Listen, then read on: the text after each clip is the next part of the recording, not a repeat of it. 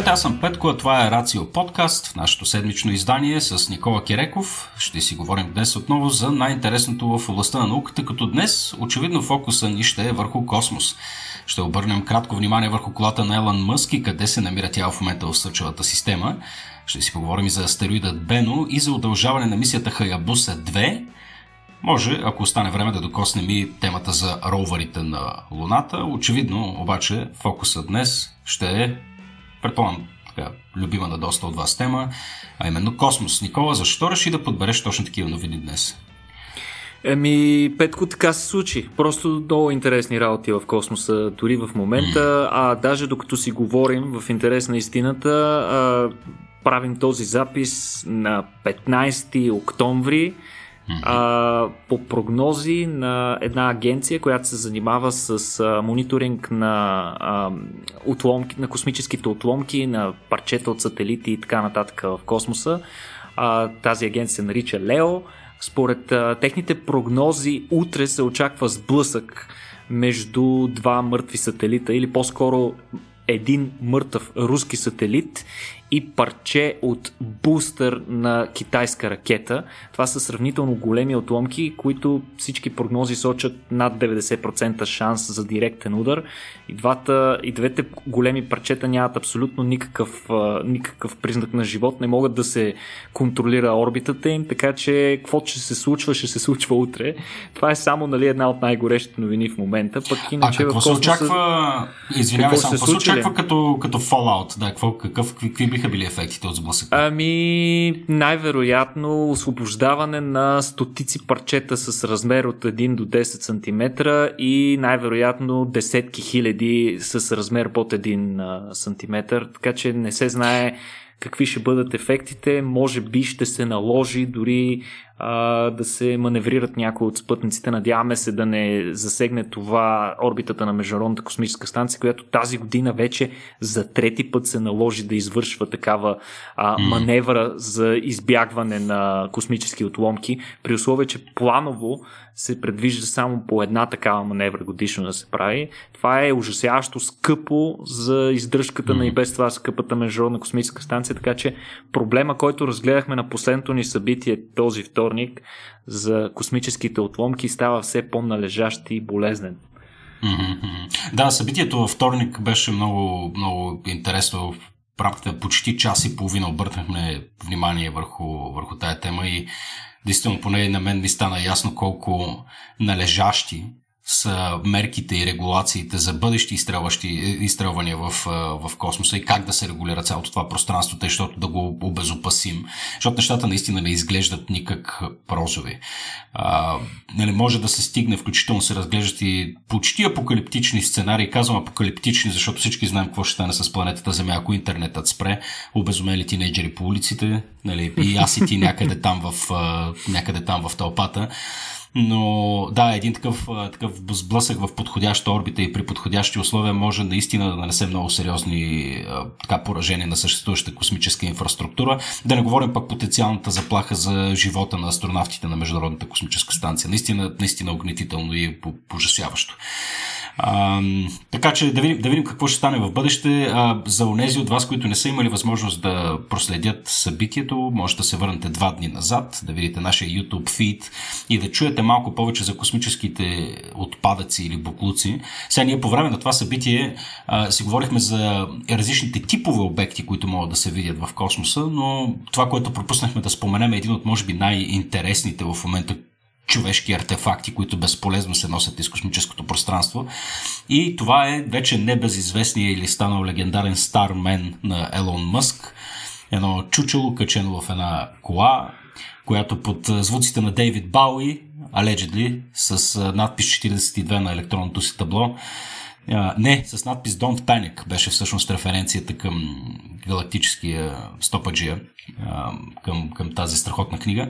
В момента се носи също из, из космическото пространство. Аз трябва да си призная, между другото, Никола, че като го изстреляха това нещо, аз изключително много се развълнах и нямам представа защо. Може би подходих малко инфантилно към, към въпроса, но ми се стори много красиво като символика този лежерен така, човекоподобен обект, който се носи из пространството и И така, и се носи под звуците на музика. Нали, това беше така е, абсолютно, абсолютно съгласен съм. Не само ти, и най-вероятно и милиони хора по света доста са се развълнували от факта, че изпращаме някакво човекоподобно същество а, генерално извън орбитата на Земята и далеч от а, Луната, т.е. може би а, най-далечното място, където сме захвърлили а, така човекоподобен силует, макар не истински човек, използвайки манекенът Стармен, на борда на Тесла Роудстъра, личният автомобил на Илон Маск, който той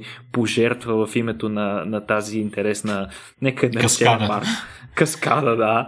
А, но ето това е чудесен пример как освен пространството в близост до Земята а, сме почнали да замърсяваме и открития космос. Точно Защото... така, да, да, аз след това си помислих, нали, тъд, малко символично, като символичен акт, хем е красиво, хем по някакъв начин показва и какви задници сме до някъде. Смисъл да си изстреляш личния кабриолет, нали, с, с такова си, си арогантно поведение. Да припомним на хората, тъй като мина доста време от тогава и някак си свикнахме с огромно количество мисии да се случват всяка година.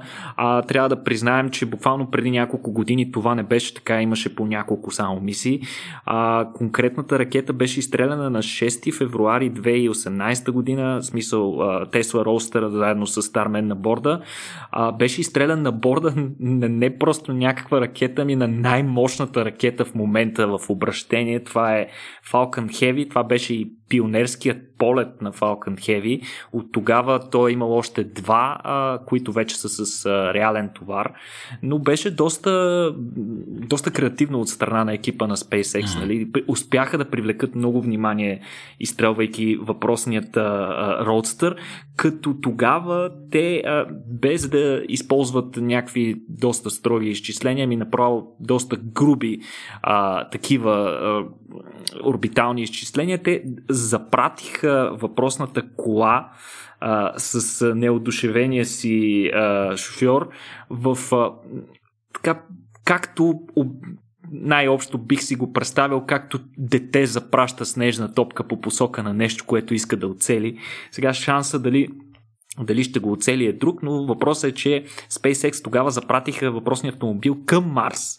Сега, без никакви а, перспективи или претенции, че той ще стигне до Марс, малко след изстрелването се установи, че орбитата е грешна.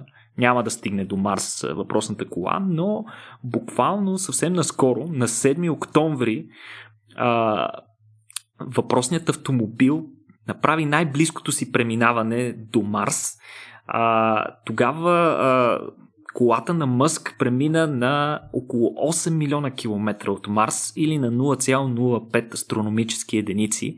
Една астрономическа единица, напомням, е средното разстояние между Земята и Слънцето, което е някъде около 150 милиона километра. А, Въпросният обект в момента е по-скоро в свободна орбита около Слънцето, както и нашата собствена планета, като моментъчната му орбита е с а, продължителност около 557 земни дни, т.е. това е времето, което отнема на а, на Мъск да направи една обиколка около Слънцето. А, иначе до момента въпросният автомобил е изминал около 2,1 милиарда километра в открития космос, което а, от екипа на SpaceX а, използвали статистика, това се равнява на 57 пъти по-голямо разстояние, отколкото покриват всички пътища на планетата Земя. А, така че доста, доста път, доста изприключенствала тази кола. А в момента съдбата на тази кола, нали, какво я очаква, това е нещо, което вълнува доста хора и последните изчисления, направени в края на 2018 година, сочат, че най-веро... най-вероятно колата на Мъск рано или късно ще се разбие или в Земята, или в Венера като това се очаква да се случи някъде в следващите няколко десетки милиона години, не е съвсем скоро, като шансовете се оценяват а, примерно за следващите 1 милион години, шансовете варират между 2,5 и 6% да се удари. Съответно 2,5% за а, Земята и 6% вероятността да се удари в Венера. Така че, вероятно, още доста ще си поброди този космически номад, ако можем така да го наречем. И е много любопитно какво ще остане от Роудстъра след толкова дългото му пребиваване в открития космос, подложен на бомбардировки от високоенергетичните лъчи и частици, излъчвани от Слънцето, както и микрометеорити и така нататък. Еми, да се надяваме, че той няма да сполети съдбата на Voyager и да успее всъщност да, да напусне Слънчевата ни система. И тук виж някоя цивилизация да се докопа до него, тъй, защото не съм сигурен точно какви изводи биха се извадили от, от това, макар че според мен това ще даде възможност на една извън, извънземна цивилизация да се докосне и до малко шеговитата природа на човечеството. Нали, на, Точно така. На, да, на тези особености на нашия Любопит... характер, които всъщност Любопитно е каква част от огромното количество символика вложено в тази мисия биха успели да разкодират. Mm-hmm. Това винаги много ме е вълнувало. Винаги съм се чудил и ние, ако попаднем на следи от извънземна цивилизация, каква част от uh, тяхната култура бихме могли да разкодираме, вероятно много малка. Да, аз това, това ще кажа, че ние в момента имаме проблеми с разчитането на културата на древна Месопотамия, пък какво остава за, за, нещо, за нещо, което е извънземно. Тук е интересно, че споменаваш символика, защото а, така хората имаме правилната, според мен, е склонност да кръщаваме небесните обекти, освен нали, като и кодифицираме с някакви там цифри и комбинация с някакви абревиатури, просто защото е неизбежно заради огромното им количество. Но също така е доста креативно да подхождаме, а, когато трябва да назовем нещо по интересен начин, като боговете са едно от основните неща, които имената на боговете са, са една от основните отправни точки, а, на базата на които ние решаваме да наименуваме небесните обекти. Сега ясни са, че повечето планети са кръстени на гръцки богове а, и не, не малко други обекти също заимстват от други митологии. А, един такъв бог е Бено. Сега това го проверих след като чекнах втората новина, която искаш всъщност да ни споделиш. Бено е египетски бог, който се свързва с Слънцето, сътворението и прераждането и често пъти бива асоциир, асоцииран с Феникса в гръцката митология.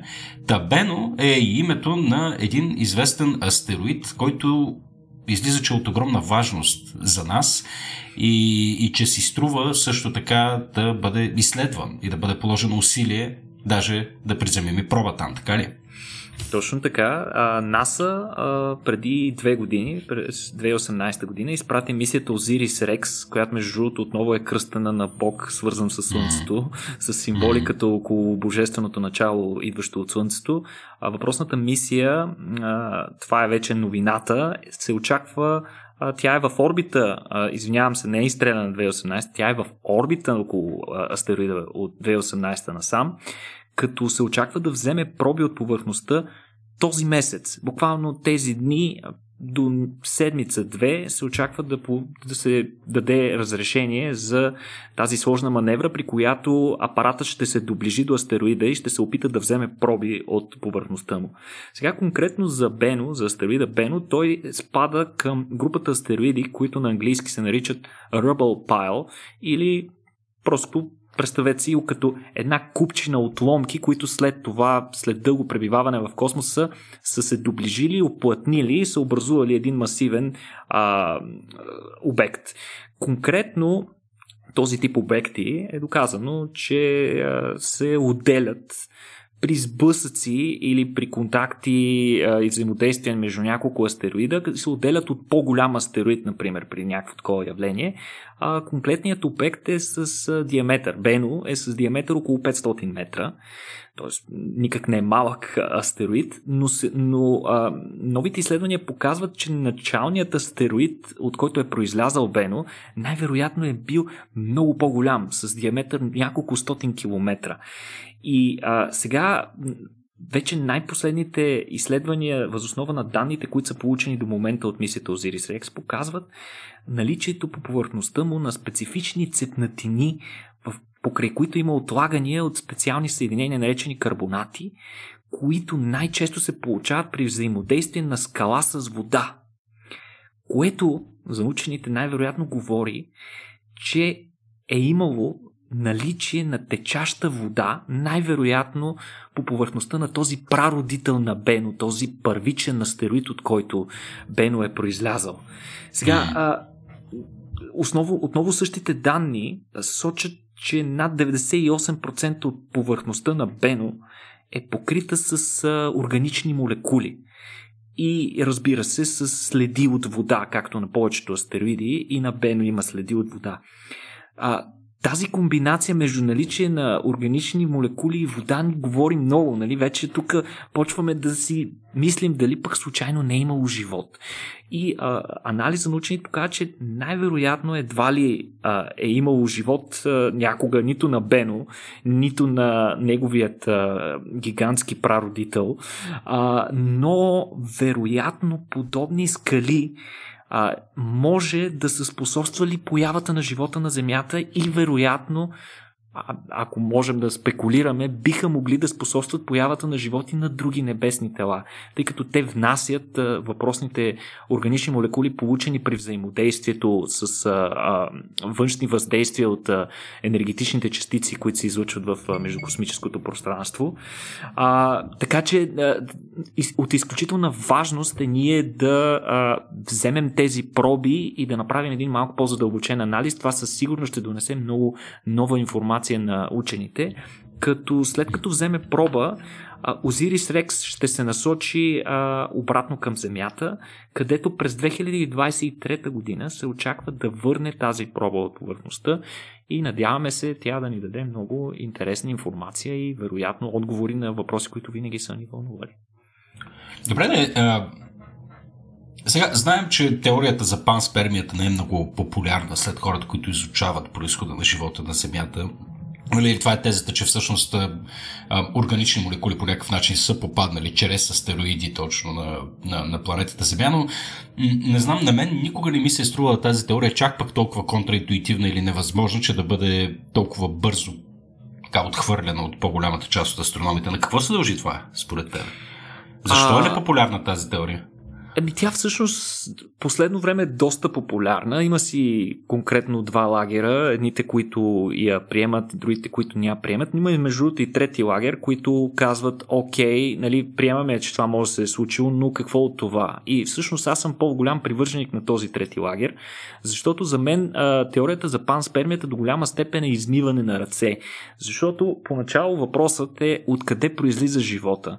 А теорията за панспермията решава този въпрос, като просто казва, ами той е внесен някъде отвъд, смисъл от извън галактичното пространство и така нататък. Така че тя не отговаря директно на въпроса, а го премества. Тоест, казва, да, на, да. Зем, на Земята е дошло с някакво небесно тяло. Добре, обаче това не отговаря на въпроса откъде живота пък е се е появил на другото небесно тяло, за да дойде на Земята. Така че това според мен е една от причините теорията на панспермията да не е особено популярна. Иначе съм сигурен, че всеки сериозен учен би се съгласил, че пристигането на подобни органични молекули от космоса със сигурност има важно значение за възникването на живота на нашата планета. Интересно наистина. Тук, не знам, тук, тук сега се, се замислих и за, и за така, наистина уникалната ни способност да оцелваме подобни, подобни астероиди, имайки предвид и тяхната относителна скорост там и всичко останало малко ми се струва като да оцелиш куршум с куршум. Наистина трудно занятие. Та, при все, че ми беше така, добре, добре известно колко е трудно всъщност това нещо да се случи. Аз нямах представа, че всъщност определени апарати, които до сега сме били изстрелвали и които са, са успявали да се прикачат на астероиди с цел да ги изследват, са способни да излетят обратно от астероиди и да се качат на друг. В смисъл, аз нямах, нямах представа, че това е технологично дори заложено. Някакси се си мислех, че подобни проби са самоубийствени в смисъла, че пробата бива изпратена и край. Тя си остава там на астероида, след като изпрати данните, които има да изпраща. Но се оказва, че не е съвсем така. Точно така. Всъщност, всяка от тези мисии, за които си говориме, те имат, както е на английски, primary objectives или първоначални, как да го наречем, първоначална мисия, първоначален обект на своите изследвания. Но се оказва, че обикновено учените, когато изтръват дадена мисия, те винаги имат някакъв резерв от а, допълнително гориво на борда, в случай, че нещо се случи, че трябва да се компенсира. Понякога а, част от това гориво остава, което позволява на учените да извършат допълнителни изчисления за това как биха могли да използват същата мисия, за да свършат и нещо друго. Такъв е случая с изключително успешната мисия на японската космическа агенция JAXA. Това е Хаябуса 2, която а, вече а, тя а, вече посети астероида Рилго а, през декември, когато взе проби, а, декември миналата година, когато взе проби от него. А, та, тя вече пътува на пълна скорост обратно към Земята, където трябва да остави тези проби. А, не знам дали си спомнете, тази проба беше изключително интересен процеса на взимане на проби, като тя даже няколко пъти, мисля, че два пъти или три пъти а, се приближи непосредствена близост до повърхността на астероида, което е изключително сложна маневра. Излишно да обяснявам, че покрай астероида летат разни отломки, освен това астероида се върти, а, така че изключително сложна така, аритметика и упражнение по орбитална механика беше това цялото нещо, но в крайна сметка мисията успя да вземе тези проби и много учени на Земята с нетърпение очакват връщането им. Но през това време а, учените, които са, на които е възложен контрола на полета на Хаябуса, са изчислили, че могат да използват Хаябуса, за да свършат и още нещо. И затова, веднага след като остави пробите към Земята, Хаябуса 2 ще се насочи към друг астероид, който се нарича 1998 KY26. Не е особено атрактивно име. Вероятно в момента, в който а, Хаябуса се насочи към него, ще го прекръстят на нещо по-смислено, което по-лесно да може да се отразява и в медии. Надявам се лично аз, защото аз, ако не го чета, няма как да го запомня. Но се очаква, а, насочвайки се към този астероид, да пристигне при него през 2031 година, след малко малко повече от 10 години.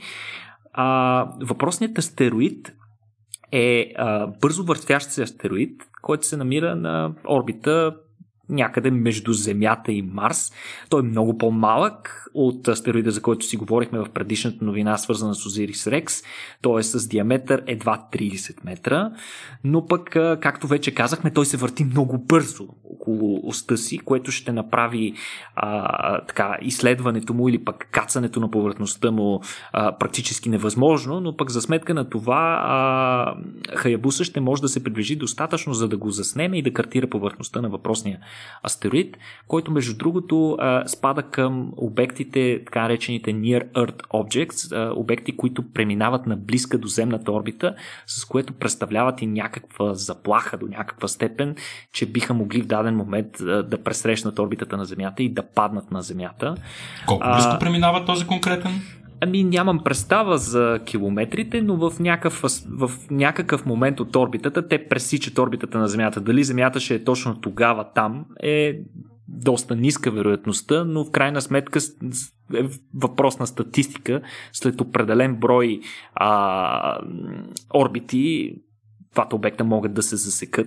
Така че не е много ясно каква е съдбата. Той със сигурност не е най-опасният астероид, за който знаем, че се доближава в опасна близко, близо до Земята, но въпреки това дава чудесна възможност ние да го изследваме. Между другото, на борда пък на Хаябуса а, имат, а, учените са поставили и телескоп, т.е. имат а, средство, с което могат да наблюдават обекти а, голямо разстояние.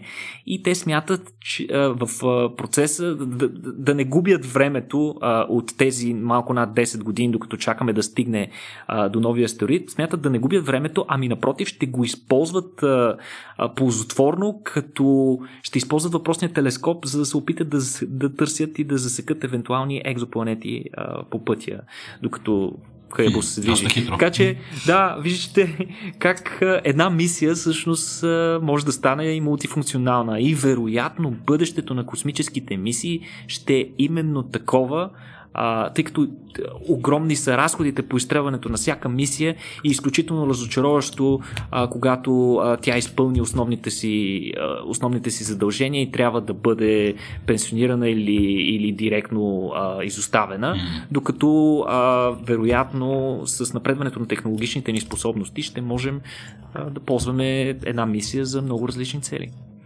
Mm, да. Ами, да, като говорим за близко преминяващи космически тела, Луната естествено постоянно в нашето полезрение. Замислих се наскоро, Имахме с тебе толкова много новини за потенциални мисии на Луната, броувари и, и проче, че аз почвам се замислям, че скоро там ще трябва по някакъв начин да се навигира трафика. не знам, да... сега особено в контекста на приближаващата се зима тук в, в Мордор, виждаме трафика как се увеличават. Това ми е постоянно така в, в главата и ми причинява стрес. Да си представих и на Луната какво би било с всичките тия ровъри и неща, които потенциално ще се случват горе. Та, сега разбирам, че има още е, е, няколко проекта за, за ровъри, като ам, в смисъл, даже съм изненадан до някъде, че имаме и относително малки играчи, сега до толкова, доколкото един университет като Карнеги Мелан може да бъде считан за малък играч, но все пак те също са в играта със свой собствен ровър. Точно така. А, спин-офа или така дъщерна компания към Карнеги Мелан университета, Astrobotics се нарича тази компания, е разработчик на така наречения Moon Ranger, който през 2022 а, по план трябва да бъде изстрелян към Луната. Това е един мини ровър, с размер, представете си на един малко по-голям куфър за пътуване, а, но пък а, този ровър има амбицията да изминава огромно разстояние на ден, над един километър на ден, което за, за ровър е доста, доста сериозно. Съответно в това в технологиите по направата на този ровър ще бъдат имплементирани различни а, системи за оптично засичане на препятствия, както и изкуствен интелект, който да го навигира а, автономно. А, но... Добре, Нико, аз, им, аз имам един дилетантски въпрос, моля да ме извиниш за, mm-hmm. за рязкото прекъсване. Винаги съм се замислял, като не знам защо до сега не съм задавал и въпроса, и вероятно този въпрос е бил отговарен поне, в един, поне веднъж във всичките формати на Рацио, но явно не съм внимавал. Защо Аджаба е толкова трудно да се придвижваме относително бързо на повърхността на Луната? В смисъл, казваш ми един километр на ден, това е абсурд. В смисъл, един хамстер тук, даже хамстер може би не е точната аналогия, но си представям, че някоя пал, една костенурка е способна да направи същото. Ами, един от а, огромните проблеми, свързани с това, са рисковете, тъй като всяка а, мисия, както вече споменахме в предишната новина, за изстрелването и се изискват огромни ресурси. И след това всяко действие, което извършва тази мисия, трябва да се подчинява на правилото за минимален риск. И за това а, обикновено се действа на принципа нали, от приказката между костенурката и заека, че се действа на сигурно, бавно, но сигурно. И затова а, всякакъв тип изчисления, свързани с преминаване на препятствия, се извършват многократно преди да се предприеме въпросното движение. Сега трябва да бъдем честни, че с Луната имаме едно огромно предимство и това е, че Луната е доста близко до Земята, което ни позволява почти в реално време да я управляваме с човешки оператор. Тоест, човек, който е на Земята, може да управлява мисията, като съответно единственият проблем би бил, ако Луната ако мисията е от обратната страна на Луната, защото тогава комуникацията трябва, не може да минава директно през Земята, а трябва да минава през така наречения Relay Station или а, такава трансмитерна станция. Вече имаме такива няколко трансмитерни станции, вероятно в бъдеще ще имаме още, задължително всъщност ще имаме още.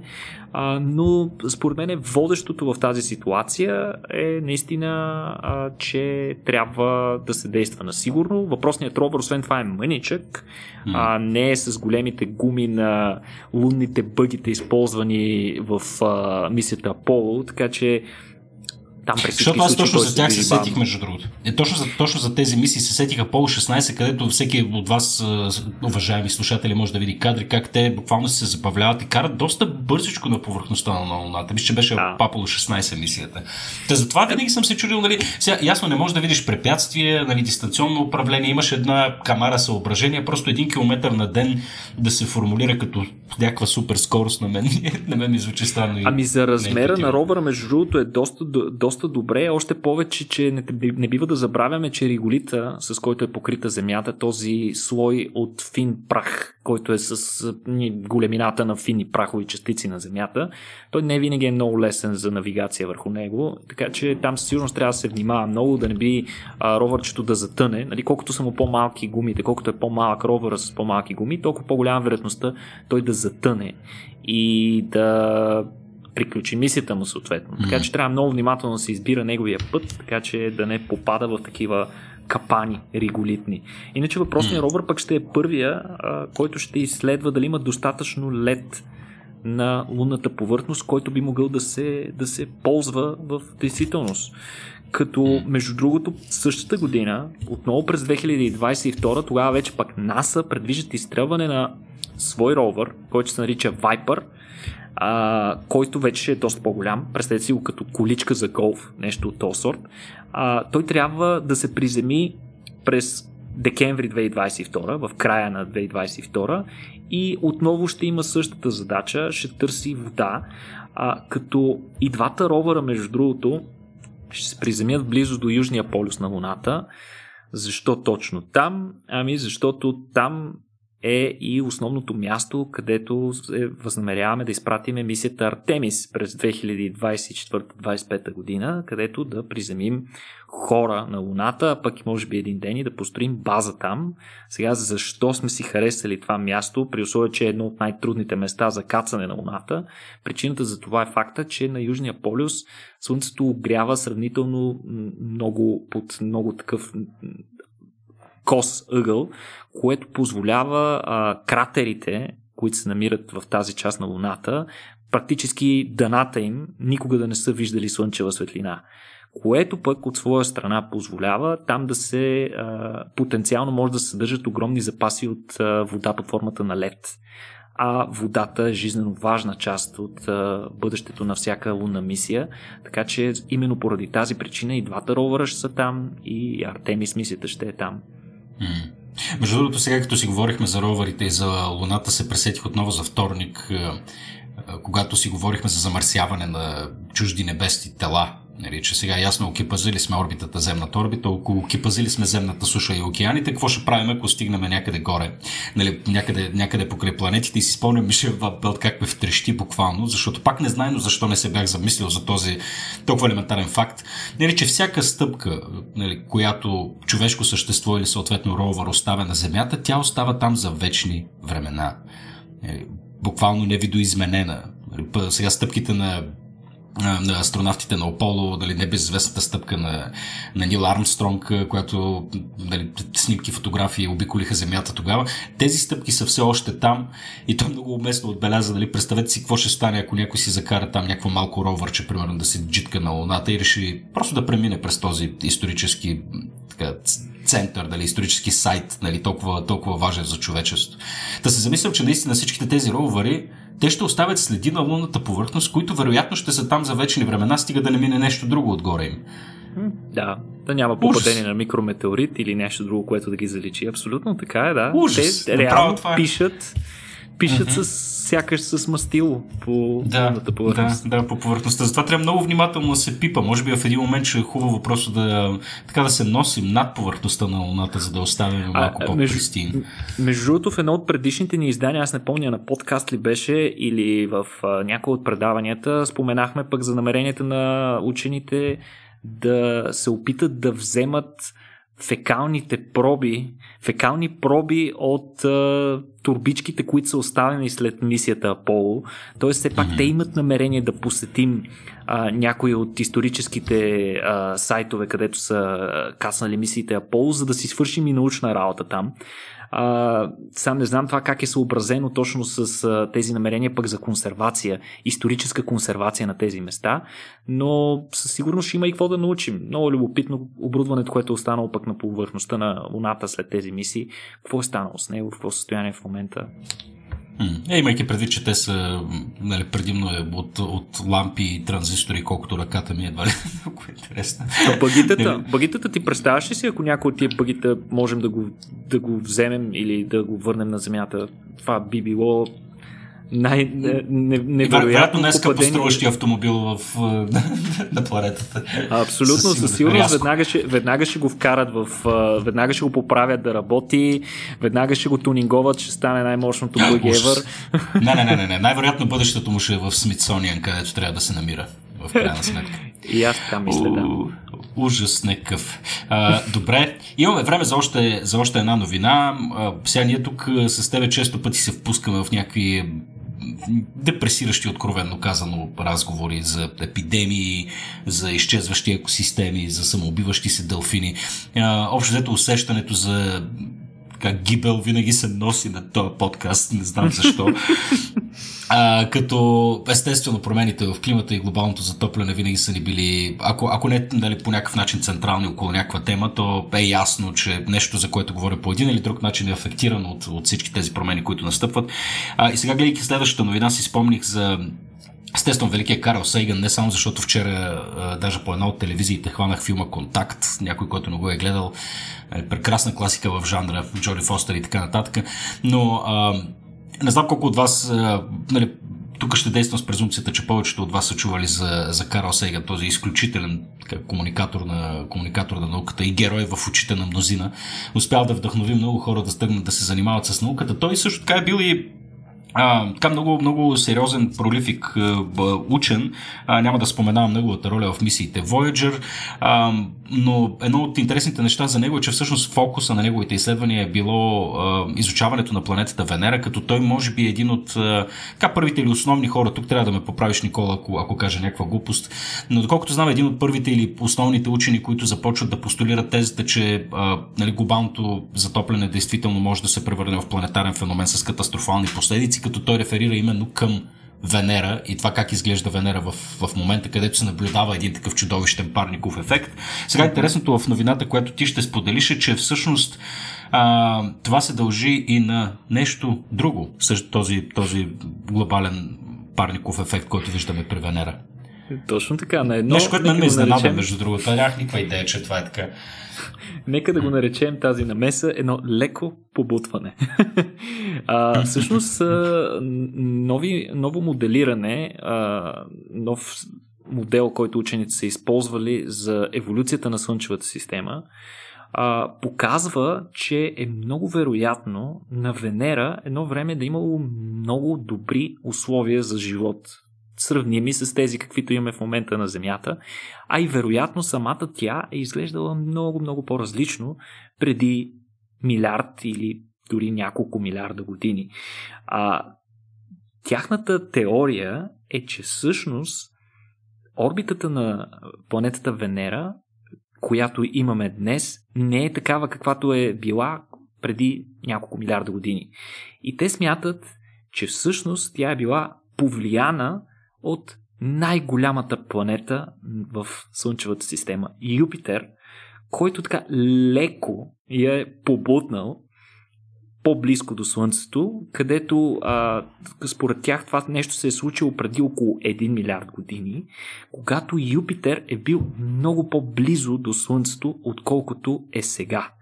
А, този тип миграция на газовите гиганти от мястото им на възникване на различно разстояние от тяхната звезда е нещо, за което отдавна се говори в астрономията и намирането на такива екзопланети в други системи, на други звезди, ни дава възможност ние да наблюдаваме този процес в движение а, тъй като това, което ние виждаме в момента е ситуацията само в нашата Слънчева система, но и в други Слънчеви системи виждаме, че най-вероятно газовите гиганти се движат. Не, се, не остават на място, където те са зародени, ами се предвиждат под въздействие на различни гравитационни взаимодействия с а, звездата. Сега трябва... Колко е голям е всъщност Юпитер? Петко. Имаш ли си на представа колко голяма е тази планета? Най-не обичам да ми подаваш топката. А, нямам, нямам, нямам никаква представа. Тук ще хвърля сар, ще кажа стотина пъти колкото планетата Земя. Значи, масата на планетата Юпитер е не знам, мисля, че беше над два пъти, даже два пъти и половина по-голяма от масата на всички други планети в Слънчевата система. Зети заедно. Значи, за да добиеш представа, всъщност. Което е около стотина пъти земята, нали, в крайна сметка. Си съм прав. Нямам представа, според мен е много повече пъти от 100 масата на Земята. Значи говорим, събираш Сатурн, събираш го заедно с а, луните му и всичко на куп и всички други планети и трябва два пъти и половина повече от, от всички планети взети заедно. Така че той е, е доста сериозен, доста сериозен фактор в Слънчевата система и докато той се е придвижвал, докато той постепенно се е отдалечавал от Слънцето, най-вероятно на някакъв, в някакъв момент той е взаимодействал с Венера и е побутнал на една орбита много по-близко до Слънцето. А, за това учените, а, с това учените обясняват и необичайния факт, че орбитата на Венера е доста близо до кръгова, което е изключително необичайно. Почти всички други обекти, всички други планети в Слънчевата система, орбитата им е елипсовидна, леко сплесната, не е изцяло кръгла. Докато орбитата на Венера е много необичайно кръгла. Като а, като те смятат, че точно това взаимодействие с Юпитер е, е причина за сплесването на орбитата й, а пък доближаването до Слънцето е една от причините за това, което наблюдаваме на повърхността на Венера в момента, тези, този чудовищен парников ефект, който ти спомена, всъщност тя е доста по-близо до Слънцето, изложена е на много по-силна слънчева радиация, която най-вероятно е изпарила една голяма част от летливите съединения на повърхността mm-hmm. а, на, на Венера, които са излезли в а, нейната атмосфера, която се е отдебелила чудовищно. Отдебеляването на атмосферата пък е довело до това, че слънчевите лъчи, които влязат през нея, не могат да излязат и това води до един верижен ефект, който води до едно чудовищно загряване а, на, на, на цялата планета, раздуване на нейната атмосфера до чудовищните размери, които виждаме в момента и съответно съответно, ако предположим, че някога на Венера е съществувал живот, който се е зародил а, поради факта, че тогава, преди това, тя е имала по-благоприятни условия, този живот вероятно отдавна е умрял и унищожен, а пък следите от него до голяма степен са заличени.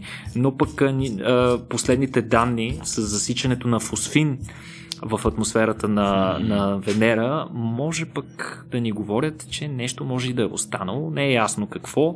А, при всички случаи тези нови открития дават а, ясни а, сигнали, че Венера ще бъде един от а, следващите големи, е следващата голяма цел на изследвания на, на на, на нас хората. Още повече, че тя е близко, не е нещо, което не е да изследваме Проксима Кентаври, нали, някоя съседна звезда.